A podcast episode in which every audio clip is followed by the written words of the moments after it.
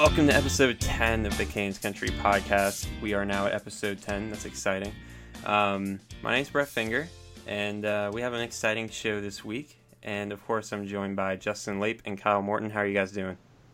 I'm good. Uh, you mentioned two digits, but that's what you'll have left on your hand if you let uh, Sidney Crosby get a slash anywhere near your gloves. Uh, I'll, I'll mark my thought.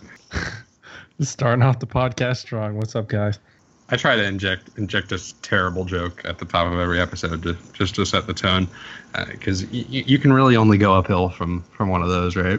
And at least the listeners know what they're getting as soon as they start listening. So, yeah, digits digits are, are another word for fingers or toes, guys. But that was the reference. It was a great one. Thank you, thank you.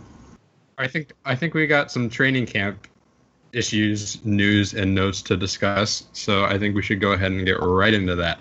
Uh, last night was a big preseason game up in Edmonton against Connor McDavid and the highly potent Edmonton Oilers, but they didn't look very potent last night, did they, guys? Yeah, Connor didn't look very potent uh, last night, but the the Hurricanes offense certainly did. They dropped a, a six spot on an, an Edmonton lineup uh, that looks very opening night ready. Uh, one that which included Cam Talbot in net and Kailer Yamamoto in the lineup for them, their first round draft pick from this past season or this past draft, I should say. And he's been very, very good in preseason. He leads the league in goals, if I'm not mistaken, through the um, through the preseason. So it's it's interesting to see him doing really well and likely cracking a spot with them. But as it relates to the Canes, you know, a lot of performers that they'll need to play well in order for them to do well this year as a team. Especially that Jordan Staal line with Williams and Teravainen and That was a line that on paper looked really interesting because those all the three of those guys were impactful possession players. And to see them get into action to see you know the numbers that you see um, kind of correlate to on ice success is pretty exciting. And, and they've been very good together this preseason. Uh, Scott Darling got his first appearance for the Canes. He went the full 60 and really played well.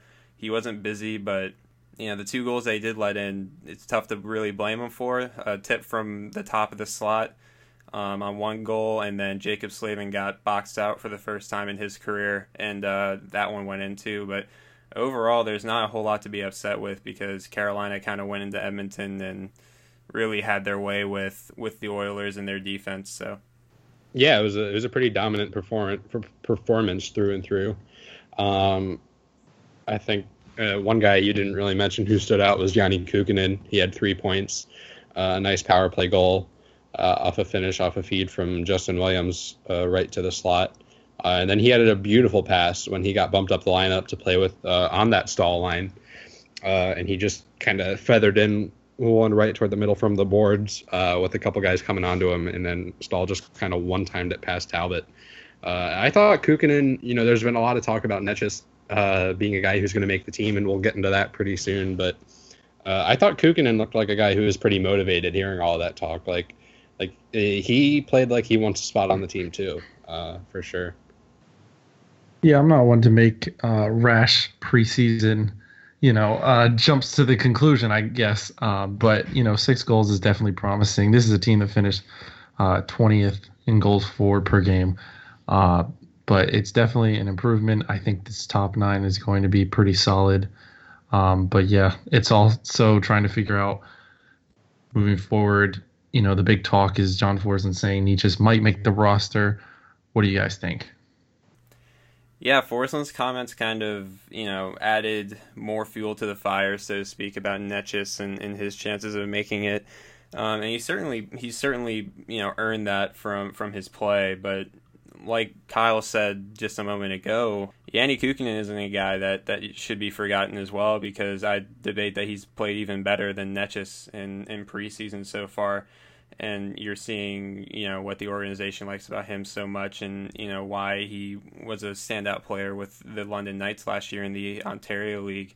Uh, he's played really well, and he, he was playing well with players that, that will be a part of this lineup, like Justin Williams, like Jordan Staal. You know what he's been able to do has been very impressive. But Necas, I still don't know. With with Stempniak's injury, I think it kind of creates a, a, bigger possibility for a guy like Necas or Kuokkanen to, to break into the lineup, especially since it is a wing player that, that is out. That's an easier position for, for a young guy with offensive talent like Kukin or Necas. Uh, it's easier for them to come in and play the wing as opposed to center when you're taking on those face-offs and defensive responsibilities on top of trying to create plays and doing all that but it's definitely going to be it's definitely going to be a close one. And Necas, all credit to him, has made it very difficult for for the front office and the coaching staff to to cut him because he's he's played well enough to vie for a spot in the top nine. It's just it's really close still, but that's that's probably the biggest thing to watch moving forward in the final week of of preseason action as the final game is on Friday yeah, it's really interesting, and it kind of speaks to the organizational depth here that there are a lot of young guys who are coming up and, and really impressing in preseason. And I think even if they decide not to move forward, Necas or Kuokkanen, um, I think that you know it's not something they should hang their heads about. This is a team that you know our forward depth is probably the better it's been in the past few playoffless seasons, I guess you could say. So it's not it's not something they should get discouraged with. And another thing that uh, players shouldn't get discouraged with is roster cuts. Uh, if you were sent back down to Charlotte, were there any surprises that stood out to you guys? I was a little surprised that Gauthier got sent down so early. And to kind of go off what you were just saying about this being some of the best forward depth they've had in the playoff list seasons, I think I think you can make a case that this is the best forward depth they've had in terms of guys they could bring up from the AHL team, maybe ever. The level of play we're seeing from Necas and Kuokkanen, uh, the level of play we expect to see from Roy, obviously, uh, he hasn't gotten to play due to the injury he suffered in Traverse City yet. Uh, and then you add on guys like Wallmark, who had a really impressive game and a shorthanded goal against Edmonton last night. And then you have Julien Gauthier, who had a very impressive game against Washington right before being sent down. This is like this is starting to become a little reminiscent of the forward depth that the Maple Leafs have right now, with guys like Connor Brown and Kasperi Kapanen kind of just being able to plug and play in the event of an injury. Uh, I think I think the Canes, especially the prospects I just mentioned, the younger forwards. I didn't even mention Valentin Zykov either. Uh, I think there's just a lot of guys who could step into a top six or a top nine role for five or six games and not look terribly out of place. And that's not something we've ever been able to say about this team. Yeah, well, I agree with that for sure. And Zykov and Wallmark had great seasons in Charlotte. Um, I think that people are starting to jump to conclusions about Wallmark. Um, I wouldn't put him over some of the other centers in the organization right now. And I don't think that he's going to be. I mean, I think he's within next cuts. Um, yeah, he had some good games for sure. Uh, but I think he belongs in Charlotte, especially this year. And I think everyone should just kind of like take a step back about him. I I mean there was things that I saw last year that weren't that great, and then he got hot in January and February. Um, but yeah, I mean that he's showing up this well in training camp the preseason. I mean is definitely something to look forward to. I'd even, I mean, in Wallmark's case, I, I don't think that you that anybody really sees him as a top six scoring type player. But at this point, I think he's making a pretty difficult for guys like DiGiuseppe and McGinn who are good pace players or good physical players that that can make an impact in that way. But I think Wallmark might even bring a little bit more to that role if you know in a in a bottom line role, just because of what we've seen of him at this level. Um, of course, you have more knowledge of what he's been doing at the American League level, but just from the eight games that we saw of him last year, and then the preseason this year, his defensive game is impressive. So I don't know if if he jumps up and takes a wing spot away from a guy like Brock McGinn on the fourth line. But I'm going to be interested to see what they do with Lucas Wallmark. And Bill Peters is, has talked pretty highly of him too, in his ability to you know play a mature two way game and also to to make improvements on a game to get game to game basis. So um, for me, he's one of those guys that is a little bit tougher to cut just because, unlike Kuokkanen or Necas, this I mean he has the two way game and he's a guy that could fit um, in a bottom of the lineup role.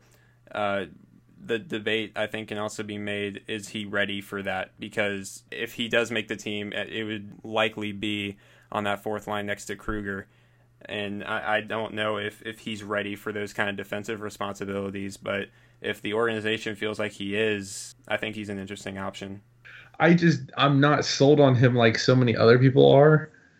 I mean, he I, I I'm sorry, I just really see him as either a a prospect that's going to be packaged in a deal, or b like just a career AHLer. I I just don't see. I really don't see him as he doesn't fit in a bottom six role. I think he he's, does. He's often I see. I guess you could put him maybe maybe maybe third line, maybe third line. He definitely doesn't belong on the you know the quote unquote grind and grit line. I just I'm not sold on it. I just think that he just doesn't fit with I he, there's too many people in front of him right now that I think you're looking forward to. You got Necas, you got Kuokkanen, you got Roy or Waugh, excuse me, uh, and Gauthier. Toise de Waugh. Yeah, Toise de Waugh. I just I'm not sold on him. I think everyone just needs to take a step back. He's not that high up on the depth chart in terms of prospects, in my opinion. That I I don't know. Maybe it's a bad take, but it's a take nonetheless. I'm really not sold on him as much as other people are. See, I'm like the opposite. I don't know. Comparing him to like Brock McGinn, who just signed a one-way deal and played in the league last year. I mean, I don't know how he's a much better option than Wallmark because I feel like Wallmark's ability to actually play hockey is better than McGinn's right now. Yeah, I understand that. I feel oh. like I feel like that shot that Wallmark had last night was like a very plus NHL play. Like I don't think there's that many people who can freeze a goalie that well and loft a shot right into the corner going away from the goalie like against his momentum. That was impressive to me. And I also think another player people keep forgetting about is Aleksi Saarela. I mean, he's a guy that I mean, he when he came into Charlotte, he tore it up for those first 10 games. Uh, you know, it, it sucked that he got injured.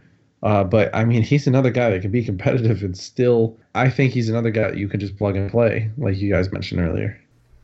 Yeah, and you know, if he could just stay healthy, that would be great because his draft year he got hurt and he slid down the draft board because of that reason.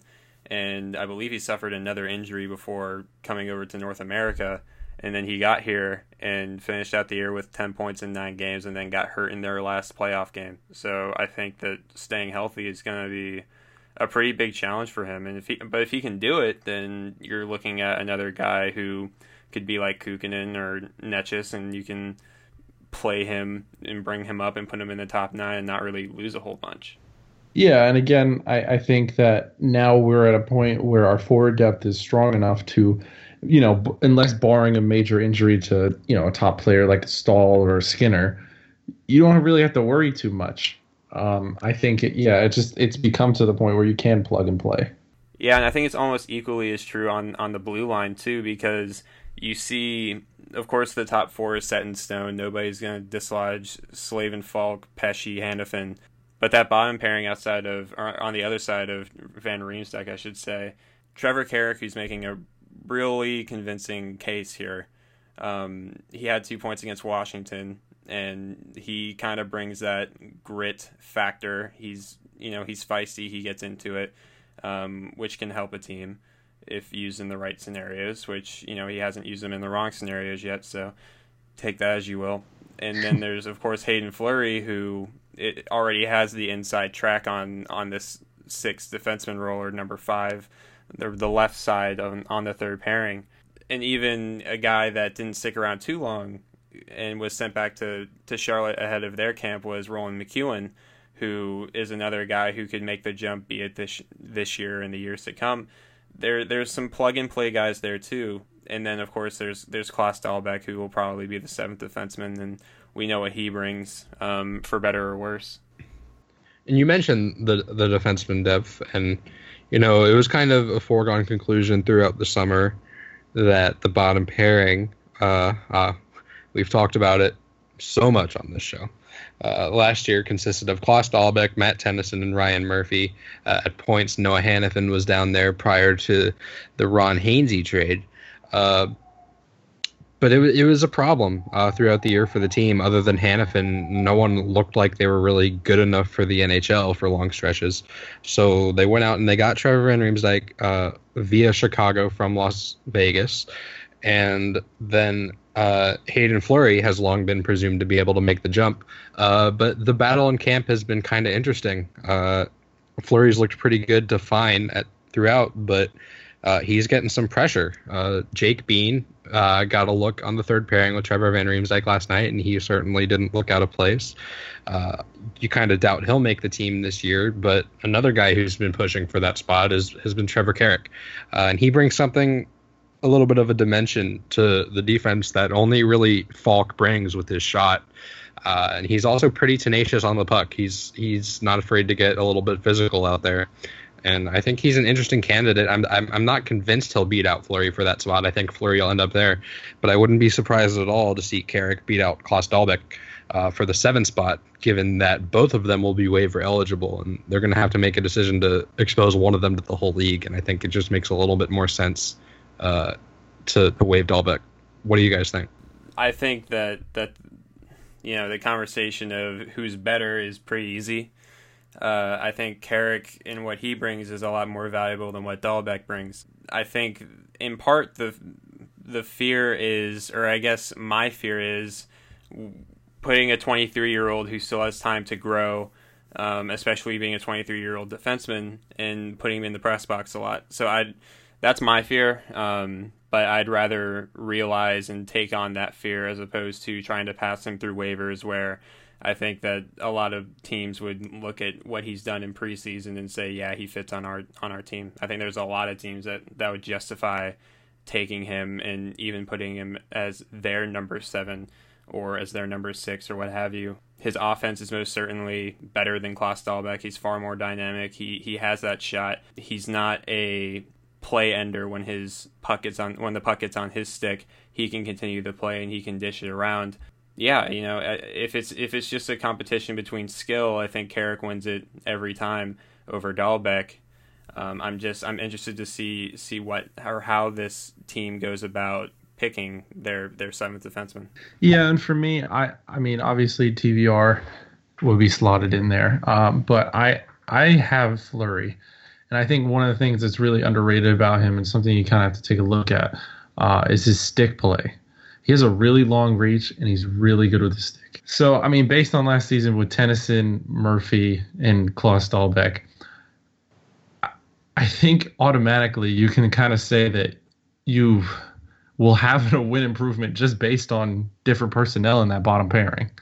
Uh, maybe some of the decisions, like the 15 overtime losses, might go a different way because you have that those two different players. Because we got to think of how bad at times Ryan Murphy, Klas Dahlbeck, and Matt Tennyson could be. Um, pretty sure there's plenty of footage out there to prove us right. Uh, but yeah, I, I, definitely have Fleury leaning it. Carrick is a good player. Uh, you know, 16 points in Charlotte last year. It was great. Um, but he he's just I don't think he's ready for that jump, and I think I, I think Fleury has just been a little bit better. Yeah, I agree with that. Um, I think entering camp, it was definitely Fleury's job to lose there on that final pairing, and you know uh, he hasn't done anything to to lose it.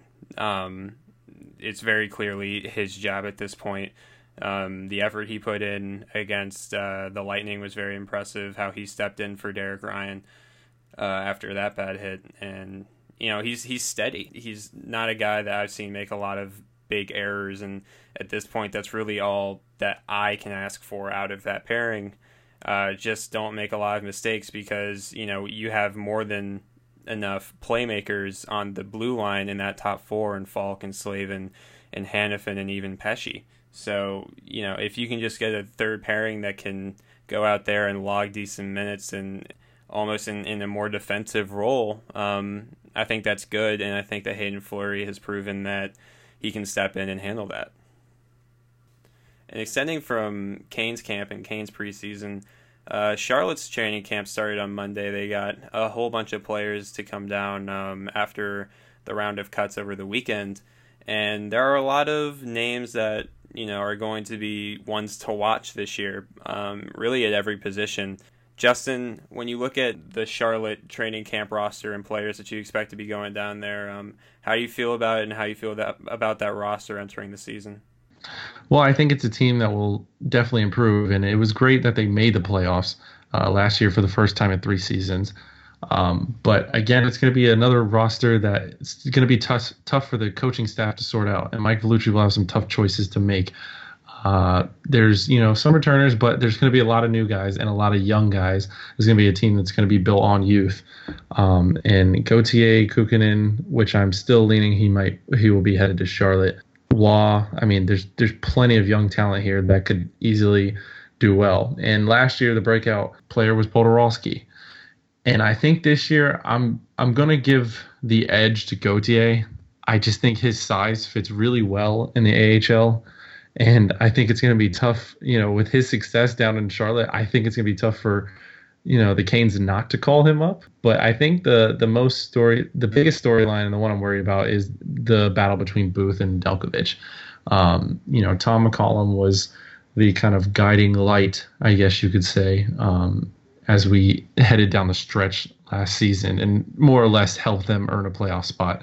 Uh, he is no longer a member of the team and it will be Jeremy Smith and one of Booth and Nedeljkovic. And I'm gonna have to give the advantage to Booth. Uh, Nedeljkovic was very, very bad last year. Get, granted, it was his rookie season, um, but he spent some time in the ECHL for a little bit there. I just think it would take an absolutely outstanding camp from him to earn a spot. I just think Booth, especially another one given his size, um, I, I think he gets a spot. Yeah, I think the I think the goaltending battle between Booth and Nedeljkovic there is going to be interesting. You you kind of said it exactly right, Justin. Nedeljkovic really struggled last year. AHL, ECHL, there was there were issues there, and Callum Booth has come in and has had a really impressive month of September, dating back to the Traverse City tournament. Um, I remember we talked about him a little bit at, right after the tournament and uh, how well that he played. He carried that into preseason. Actually, both of them did. Nedeljkovic and Booth. They both played well in preseason. I don't know who to pick it, uh, amongst these two. Um, I think Nedeljkovic might have an edge in the fact that, that this he is a second year guy. But yeah, I think that's a close one, and you know I think either one of them could could come out with that. Um, assuming Nedeljkovic can bounce back from what was a very difficult year for him uh, a season ago. Julien Gauthier, I think I, I agree, is going to have a big year. I really like how his size could play down there. Um, he's certainly not a bad skater. Um, that was actually one of the things I was surprised more or less with about him was how well that he could skate. And of course, his shot is deadly. Um, on the blue line, uh, I think Roland McKeown is in need of a breakout year. He's definitely not with the group of you know Carrick and Fleury and even Jake Bean to that effect. He needs to have a good year in order to kind of put his name back in in that area. There are a lot of names, and a lot of them are young, which is you know incredibly exciting because you see both the NHL roster and the AHL roster fill up with a lot of players in their early 20s. So it's fun to watch. Yeah, and I think there, there's definitely some statistical things they can improve on. Uh, first and foremost, they finished dead last in power play percentage at 13.1%. At one point, they were at least 6 or 7% below the 29th place team, and that was back in December. I think that also you're going to see a lot more offensive production from this lineup. They were 16th in goals for and had a plus four goal differential. I th- I think that another factor that that plays into it. We, we mentioned the the bottom pairing in Carolina. Whoever doesn't make the roster between Fleury and Carrick, they're going to be relied on heavily. Um, I, I think that the the line the blue line could have a little bit of a shaky year, but I think that Dennis Robertson is a guy who's also made a lot of strides. Uh, he's not he's not going to be somebody that's going to compete for a Kane spot. He is a career AHLer, but he's I mean he's a very good at his job and he you know a very solid uh, top four guy for them. So yeah, guys like Dennis Robertson will be relied on heavily. So it, it's definitely going to be interesting to watch how the remaining battle for the bottom or the bottom pairing role in Carolina shakes up uh, because it's going to have a direct effect on Charlotte. But I, I think this is a team that could get back to the playoffs. And if the Checkers do return to the playoffs, they will be doing so out of the AHL's Eastern Conference. They have moved from the Western Conference to the Eastern Conference, which is a very logical decision, uh, given that Charlotte, North Carolina is firmly in the eastern half of North America. Uh, but some teams that are not in the eastern half of North America are those that occupy the NHL's Pacific Division, which brings us to this week's edition of NHL Team Season Previews, where we will be breaking down the teams in the Pacific Division. Uh, I think the obvious team to start off with is the NHL's newest team, the 31st team, the Vegas Golden Knights. Uh, I have some thoughts about the Golden Knights, but I'm going to defer to Brett first on this one. Brett, what do you think about this roster? They won't finish last. They are not going to finish last in the NHL this year. Look, you know they're they're not great. I'm not not going to say that they're uh, they're going to do anything special, but I think compared to other expansion teams, they're much less of an absolute embarrassment on the ice. I think they have a good mix of veterans. I mean, they have Marc Andre Fleury in net, so they're already ahead of at least what like seven to ten teams in that regard. And you know they have young pieces that that should be good. I think uh, Shea Theodore is going to be an impact player for them for a while.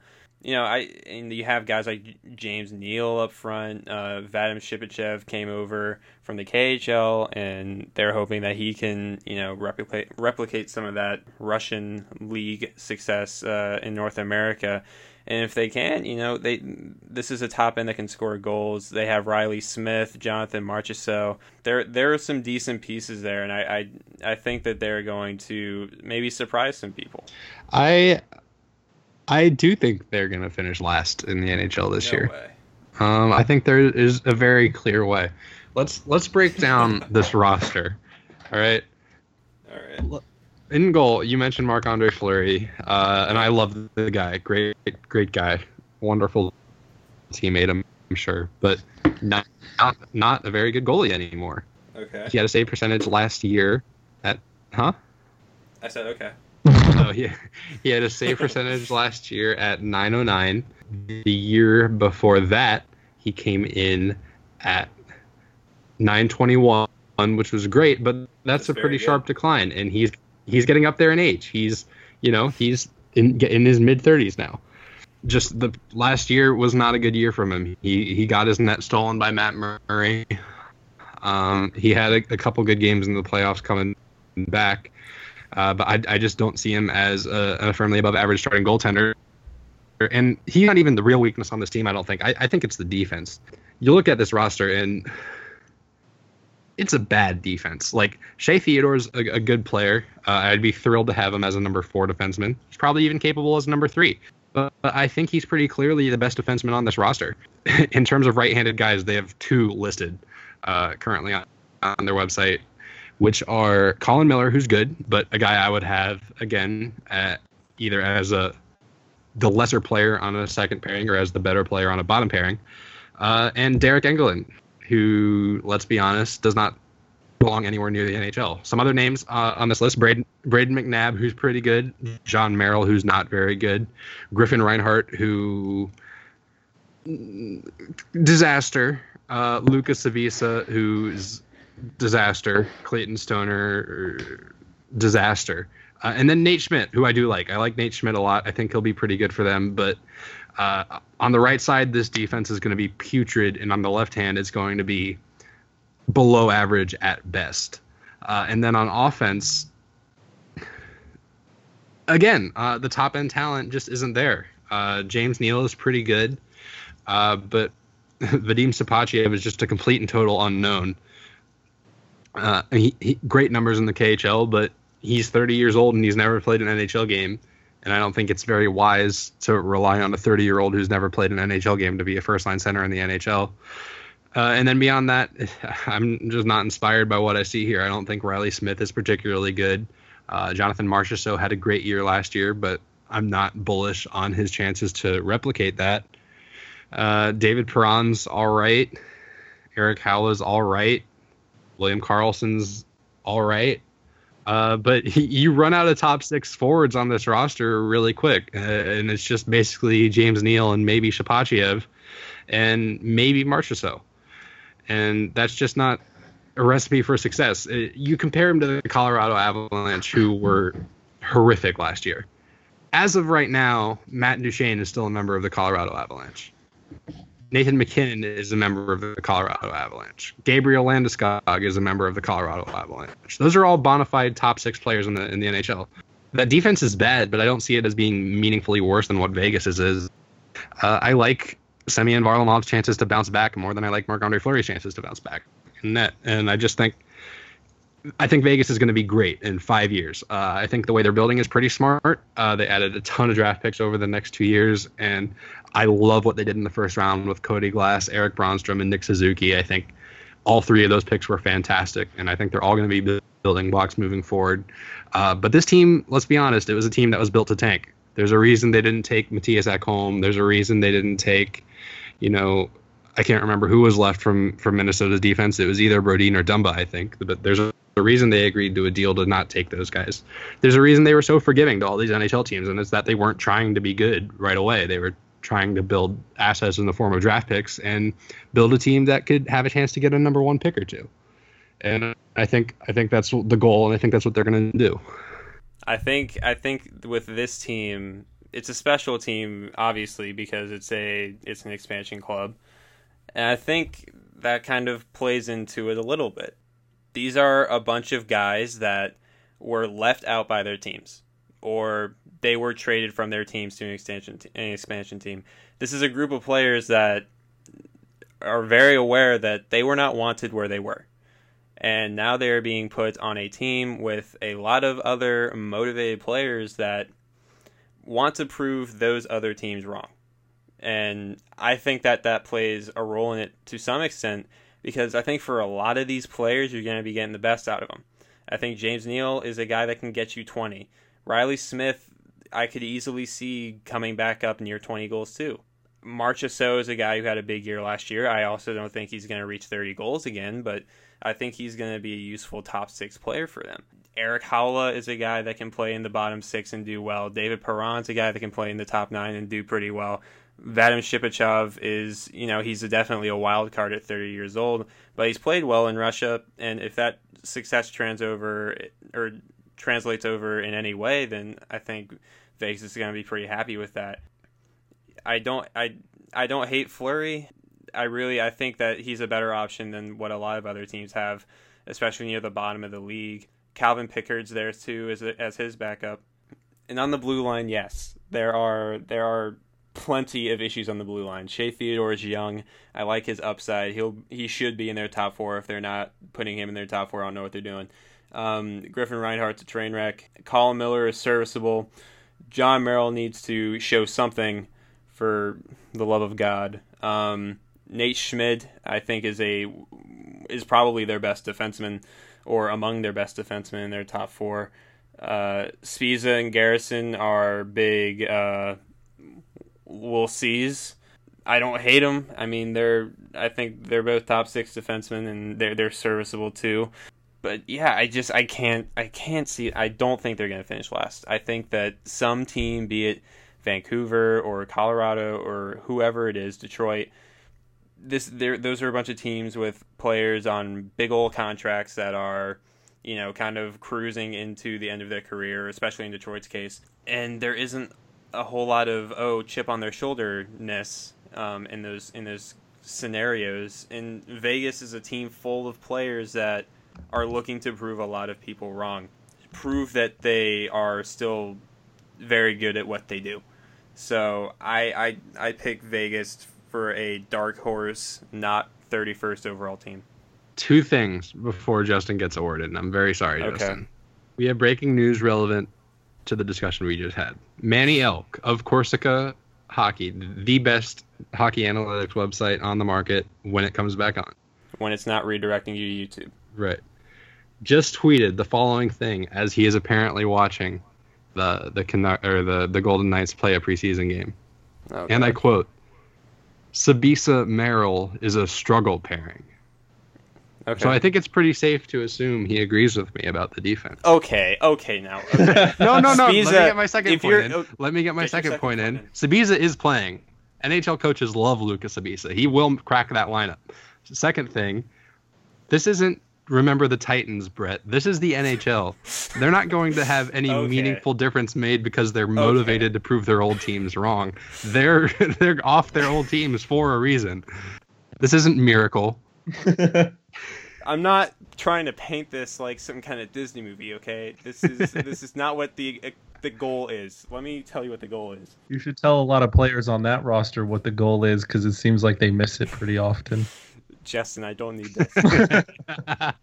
I know that this is not a Disney movie, but I do, however, think that regardless of what fancy Manny tweets that you throw at me, this is a team that has motivated to play. I mean, that that has to mean something. All of these guys were pretty much just, oh, we don't want you on our team. Oh, you have a big cap hit, so we're just gonna let some other team take you. I think it, it there has to be some amount of pride in these NHL players. I mean, they're professional athletes that play for something. They don't play. They don't all play for just money or whatever it may be. There's a, some sort of pride on the line that I would think would at least motivate them to do better than they have in the year prior. Um, maybe I'm just letting boyish wishes get in my way of reasoning, but I don't think I am. Is it my turn? It is your turn. You may have the floor. I am really Sorry. excited. Okay, so I've been listening to both of your arguments. Uh, first, let's put some historical context. Uh, the, the league hasn't expanded since 2000 when they added Minnesota and Columbus. Now, I'm, I brought up some stats for you guys. Now, in 17 years, a lot has changed. The this is a different team for the modern NHL, I guess you could say more or less. Columbus win total that first year was 28 wins. They had nine ties. I guess you could throw that in there. Minnesota had 25 wins and they had 13 ties. So if you want to put that in a percentage, 4.33 for Columbus, 4.15 for Minnesota. Now, I have also been looking at the roster. Vegas's first line can be, in my opinion, pretty good. I think I really like James Neal. I like Marchessault, and I think Sipichov, or however you pronounce his name, I'm just going to call him V. Um, I think he, I think that he he will have a lot to prove in his first NHL team. With that being said, we obviously I think both of you can agree on that this team could have been better in year one, but they decided not to Yeah. more or less. I mean, there was players that were left unprotected that I was kind of dumbfounded, and I'm still shocked that they took Connor. I mean, they they us. didn't even keep Connor Brickley. Yeah, They're I- clearly not trying to win. Yeah. I mean, he was he was clutch in Charlotte last year. Let me tell you that. Anyways, yes, Colorado was a terrible team last year, but I also think they're a distracted team. Um, I think that with this Matt Duchene stuff going on, until he is traded, I think that will have an effect on them. And I, I know that may not I, that may not there may not be an advanced stat for that. Um, I just think that especially if he gets traded early on, you got to look at the return, and I think the return will be based on if they are better than Vegas or not. I think automatically, yeah, Fleury has struggled in in a Pittsburgh role, but also his defense was terrible in front of him. That has never been a strong point for Pittsburgh, in my opinion, and it looks pretty bad again this year in Vegas, as as Kyle alluded to. Um, with that being said, though, I am going to have to side with Kyle. Woo! And I hate to say it because I, I love agreeing with both of you. But also, I think um, I think there's just too it's too much of an odd group. It's too much of an odd group. This is what I will say. I will say they will get over 20 wins. I think I can say that with certainty. I, I, think they could even reach 25 to maybe even 30. 30. Um, I think the West is a, is a different animal than the East this year. I think that the West is actually weaker than the East this year. Um, I, I like all the talent the East teams have, and you know, with the Premier League West schedule, I think that Vegas can get some wins, and I think they might even surprise some teams on some nights. I don't think it's going to be easy to write them off. Um, but with that said, yes, the defense is atrocious, which is funny because the narrative was that oh, they've selected all these defensemen. It's going to be great going into the season. That's going to be one They traded all of them. They traded all of them, especially I mean the one that we ended up with, Trevor Trevor Van Riemsdyk, which I mean could have been a perfect guy in their top four. Um, but with that said, I really am not sold on this team yet. I think they will be good. I think um, one one player to look at is Reid Duke. I like him a lot. Um, we'll have to see how he turns out. And excuse me if I'm pronouncing the name wrong. Alex Tuch. Tuch. Yeah. That's right. Okay. Um, I, I think that he's also a guy that can contribute for Vegas. Um, if we're looking at the youth side, as Kyle alluded to, they can be a team that can be competitive in maybe five, six, seven years. Uh, but I think it's going to be uh, a little bit of a struggle for these first few seasons. And um, I, I really like the draft class they, they brought in. I, I was a big fan of Suzuki. Um, I don't think he's going to be. I correct me if I'm wrong. I know he's definitely not going to be on this roster come opening night Yep, he got cut. because he got cut. But um, yeah, I, I don't know. I, I think that they're a team that they could, they they might can get into the 20 30 win range. I don't think you can write them off for 10 15 wins. Um, but I, I don't know. I feel bad for a guy like Fleury that's going to have to play in front of you know this team because it sucks that a, a guy in the veteran part of his career, Stanley Cup champion, uh, kind of has to play in front of the remnants of the NHL more or less. Um, so I am going to have to say that Vegas will be the worst team in the league this coming season. However, I think you might have helped me prove my point on accident. And I'll tell you why. You said that all those expansion teams had 25 whatever wins. This team's a lot better than those. The expansion teams of old were garbage. They were bad. There were no there wasn't a James Neal on many of those expansion teams.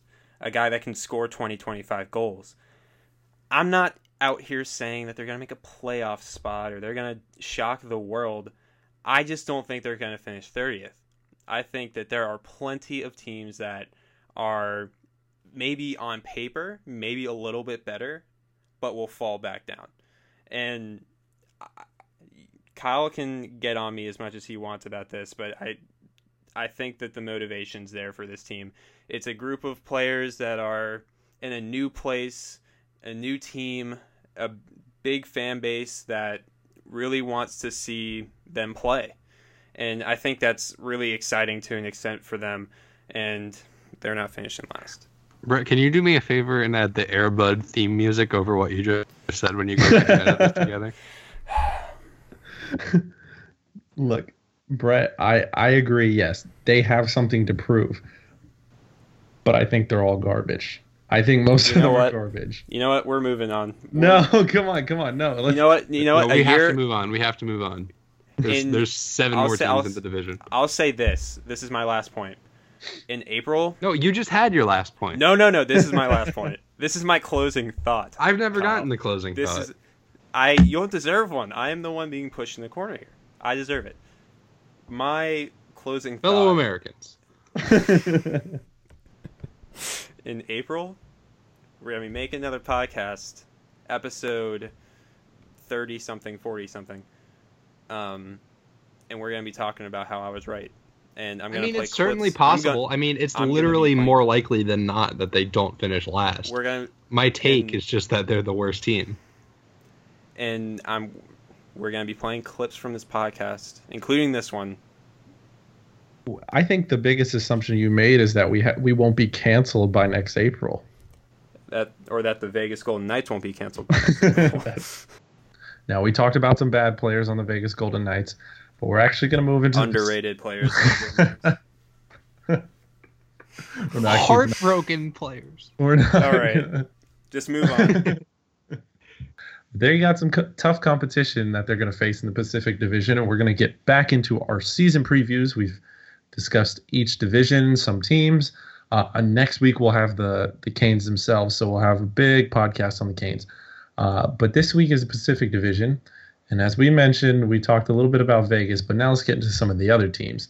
Now, obviously, I guess you can say that the best player, if not the second best player in hockey, is in this division. I'm going to kick it off. We're going to get Edmonton and Kyle's take on the Oilers.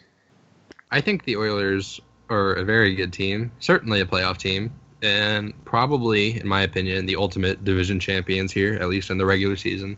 Not so sure about the playoffs, but uh, I think just between the core they have uh, with McDavid and Draisaitl, uh, Nugent Hopkins up front, I think Yamamoto is going to be a big breakout player for them right away.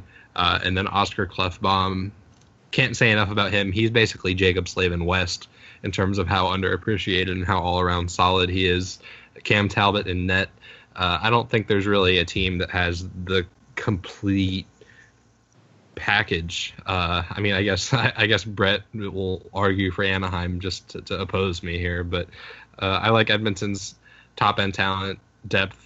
Uh, maybe not forward depth, but the top end talent for sure uh, on offense and defense and in goal. Uh, and I think it, I think it's a winning formula for a division title this year. Yeah, I, I think Edmonton's going to be a, a team that can get easily get back to the playoffs. Um, yeah, I, I think it would be interesting to see if Yamamoto makes the, the roster. I think he, he could be a, a guy that kind of has a breakout year. Um, I think it all comes down to the defense and, and Cam Talbot holding up. Uh, but I, I, I, like this roster a lot. And I think it'll be interesting to see how Draisaitl plays this year now that he got paid. Um, and I, I, I think that um, the guy that has the most to prove, though, is Ryan Strome. Uh, Jordan Eberle was a guy that, you know, performed well in the top six in Edmonton, was kind of more or less a fan favorite as well, I guess you could say. Um, so we'll have to see. But I think uh, I think this could be easily a playoff team. Oh yeah, um, I think it's I think it's definitely a two horse race here between Anaheim and Edmonton. Uh, I like Anaheim in the sense that they have a veteran team and they have a blue line that that is very good. John Gibson, I like a lot in that. They brought in Ryan Miller to to back him up, so that should be a pretty steady backup option for him. Uh, in regards to Edmonton, though, I think that losing Sekera will hurt, but I, I, I, think that the, the blue line is definitely good enough to have them compete for the top of the division. Of course, Connor McDavid is the most dynamic offensive hockey player in the world right now. Guys like Jesse Puljujarvi and Kailer Yamamoto are just a couple more young guys that could come in and be impact players. Um, I'm excited to see how they do. Oscar Klefbom, like Kyle said, fantastic defenseman uh, Cam Talbot's a really solid and good NHL goalie, maybe a little bit even underrated. You wouldn't guess that though, based on how Carolina picked him apart last night on Monday night. But I digress. You know, this is definitely a team that if they don't win the division, I think they'll come right behind Anaheim. Yeah, I think Anaheim uh, is definitely another team that's going to stand out. Um, and I think that you can kind of, I will throw LA in there. Um, but I think the hottest take uh, of the division, and I think it's going to be nuclear. I think the Arizona Coyotes are going to secure a wild card spot, and I know that's that's big, giving you know kind of what the Central Division has to offer because I think they are definitely the stronger division of the West. Um, I really like this roster. Um, they they they got rid of some uh I guess they're trash more or less. Um, Mike Smith out of there. Dave Tippett gone. Shane Doan. I'm not calling Shane Doan trash. Trust me. And in case we have any Coyotes listeners, yeah, for sure, I did not call Shane Doan trash. Uh, you know, he had a great career, uh, but it's out with the old and in with the new. Yeah, and I like the additions to the roster. Um, Derek Stepan, uh, Niklas Hjalmarsson, and Jason Demers are kind of three additions that stand out to me. Uh, Antti Raanta definitely has the most to prove. I believe he's in a contract year as well. So I guess you can kind of throw that into the mix of he might play better to earn that contract, and the number one spot is most likely his. Um, I, that they added to the back end will only improve, I think, their star defenseman Oliver Ekman-Larsson, who, to me, still remains the most underrated player in the NHL. He is a absolute stud on the back end. Um, they were a team that only put up 70 points last season, but I think that they might have what it takes to make the playoffs this year. That's a spicy take, but I don't hate it. Um, I actually really like the Coyotes too. I like how that youth is coming up, and a guy I don't think you mentioned, but is definitely going to be worth watching.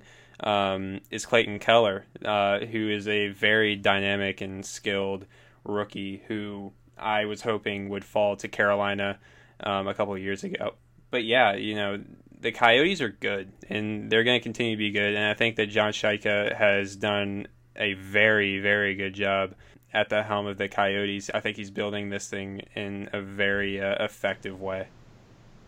I tend to agree. Uh, I'd definitely like to echo what you said about Clayton Keller. I think he's going to be uh, pretty unbelievable for them.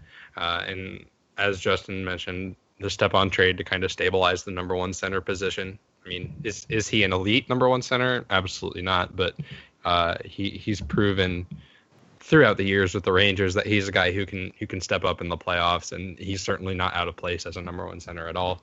And I think the the Hjalmarsson acquisition is something that has really gone under the radar. Uh, just I think he's I think he was very underappreciated in Chicago, honestly. Uh, back when they were winning championships, it was Keith and Seabrook getting all the credit, but I think he's a better shutdown defenseman than both of them. And I think, you know, beyond Oliver Ekman Larsson, he brings a different dimension to that Coyotes defense that's going to make them a lot tougher to play against. Uh, and in that division, that's not a very strong division that could be a difference maker. Uh, the only thing I take issue with, with, with what Justin said is that I don't think there's going to be a wild card available to that division. I think the Central is going to scoop up five spots pretty easily. Uh, so I think if Arizona is going to get in, they're going to have to find a way to beat out two of Calgary, Edmonton, Anaheim, Los Angeles, and San Jose. And I'm just not sure that's that that's going to happen. But I, I, like where they're going. They're definitely going to be there sooner than later. And with that, we have our top three predictions or top four. If uh, some people like Justin think there's going to be a wild card team in this division, uh, Justin, who are the playoff teams in the Pacific Division of the NHL's Western Conference? Well, that was a great description, and I'm gonna head in. Uh, I'm gonna give number one to actually Edmonton. Uh, I think it's hard to root against a team with Connor McDavid, and I I don't know. I just really like this roster. Uh, pretty much the same one intact. You know, minus Eberle. You know, sub in for Strome. I I'll put them at number one. I I think that McDavid could easily put up another 100 points. Um, up next, I'm gonna take Calgary with number two. I really like their roster. Um, I I think that Gaudreau uh, and Tkachuk and I think that I have I have like this weird man crush on Sean Monahan. I really like his game. I really like how he plays. Um, so I, I, really like that offense. And then you can oh yeah, definitely. And uh, you know, I think you can you can say with Giordano and Hamilton at the forefront, um, and now Travis Hamonic, I that defense looks good. I think the only thing that could hold them back is goaltending with Mike Smith and Eddie Lack. Uh, sorry, Canes fans that are big Eddie fans. Uh, I just think that tandem's kind of weak. Um, but I'll, I'll slot them in at number two. And I'll actually put for number three, I'll put LA. And I'm not happy about saying that because I think LA is a team that's going to be picking in the top 10 pretty soon. I think age is going to catch up to them. And um, I, I, think that, you know, Jonathan Quick being hurt all the time uh, will also catch up with them so I will actually slot them in at number three. I still still like Anze Kopitar, Drew Doughty uh, leading the way. I'm going to give them number three, and then I will give a wild card spot to the Arizona Coyotes. I think they're going to be a team that just surprises a lot. Um, even if they don't get that wild card spot, they're definitely going to improve uh, at least a good 15 points on their point total from last season. They will not end up with 70 points or less. Um, I, I, think that the, the roster looks a lot different. Um, and I think Ekman Larsson's going to have a big year. Um, so those are my playoff predictions for the Pacific Division. Kyle, you're up next. Uh, first and foremost, uh, I think the Vancouver Canucks are going to lead the division in least amount of points in the standings. Uh, oh, I thought that was going to be Vegas. I thought that was going to be the oh. Golden Knights. that, uh, that was a bit. I was trying to do a bit, and I oh. forgot about the Golden Knights. Yeah, I don't forget. Them, this is so. embarrassing anyway, anyway, uh, yeah, I'll take the Golden Knights and the Canucks at the bottom of the division. Uh, working my way up just for no reason. Um, I'll take LA third from the bottom and San Jose fourth from the bottom. Uh, actually, no, Arizona fourth from the bottom, and then uh, I'll have San Jose fifth from the bottom, just below the playoff cut line. Uh, and then my three playoff teams, uh, as I mentioned earlier, I've got Edmonton at number one in the division, uh, I'm going to go ahead and put Anaheim at number two division, number two in the division. I'm a little bit surprised that Justin left them out of their playoff, uh, his playoff spots. Um, I, don't like Anaheim at all. Uh, they're, they're they're one of my least favorite teams in the league for a lot of reasons, but uh, it's hard to imagine them with that defense and goaltending not miss not making the playoffs. Uh, and then I do like Calgary a lot uh, this year, and I have them at number three. Uh, I love Matt Tkachuk. Uh, Gaudreau should have a bounce back year. That defense is incredible, uh, and I think that how good that defense is should help offset the the weak goaltending that Justin alluded to. Okay, I'm going to take it back. That was a terrible take. Um, I will put Anaheim at number three. I don't know why I didn't think of Anaheim for a second there. Ryan Getzlaf, Corey Perry. Uh, I like John Gibson in that. I'll put them in at number three, and I will actually put LA out of a playoff spot. All right, Brett, so, you're up. Sorry, Los Angeles. sorry, Kings fans. Who needs you, Kings fans? I I think Kyle, we're gonna find some common ground here. Uh, I'll take three playoff teams from the Pacific, and I think Edmonton's going to take the top spot. Uh, I think losing Kesler is going to hurt Anaheim a good bit for the first half of the year, and I think that drops them down to two. Uh, I like Calgary a whole lot. That blue line is very good. I think it is going to mask a lot of the goalie issues that they are that they could have at least, um, and I think that they will finish third. I think that uh, San Jose and Arizona are going to be the ones that are very close, but not quite in there. I think LA takes a step back, and the Vancouver Canucks are going to finish last in the division, and the Vegas Golden Knights are going to finish above the Vancouver Canucks. Wrong. Sue me. Hot take. Anyway, I am glad we found some common ground. I'm, I'm, I'm glad there's something we can agree on. yeah, that's that's a good way to end this podcast, right? It's a small world. I'm not sure what I that song has to do we with that. definitely, I think we just combined two songs because I think that was the tone to uh, "It's a Tiny Tiny World." What? Of no, Disney I was. Fame. It's a tiny, tiny, Brett. tiny world. Brett, that's the same no, song, man. It's a it's a small. it's the Disney and, and and and the and the and the podcast Justin ended. All right. Thank you guys so much for joining us. Just a reminder that it's a very small world. Uh, you can follow us at Canes Country. That's C A N E S C O U N T R Y. I hope I spelled that right. I'm laughing a little bit. Uh, my name is Justin Leif. I cover the checkers for Canes Country. You can follow me at Lanky Leif on Twitter. I'm not that great of a follow compared to the other two, but hey, if you want some information, sometimes I have it. Uh, you can follow me at K underscore Morton nine. Uh, I can promise you that you will never find me thinking that a Disney movie is called right. "It's Tiny Tiny World." That's not something All right. I tweet ever. Unlike someone. Uh, credit to me, I don't tweet it. I say it on podcasts, and you can find me on Twitter at Brett Finger B R E T T F I N G E R. I'm tired. Well, we'll let Brett get some sleep. Just a reminder that next week we will also have a podcast. We'll be discussing the Canes more in depth, uh, give our predictions for them, maybe a little bit about the roster, and uh, yeah, thanks for joining us for now 10 episodes. And also be sure to follow us and subscribe on uh, iTunes and Google Play Store. Um, also, leave a review if it's positive. If it's negative, we don't want to hear it. Just the positive ones, please. If it, it's negative, we're blocking you. So. Yep. We don't like. We're your friend. We're your friends here. We are your yeah. friends at the Canes yeah. Country Podcast. Definitely. All right, guys. Thanks for joining us. This was fun, and goodbye. Peace. It was. It was fun for some of us.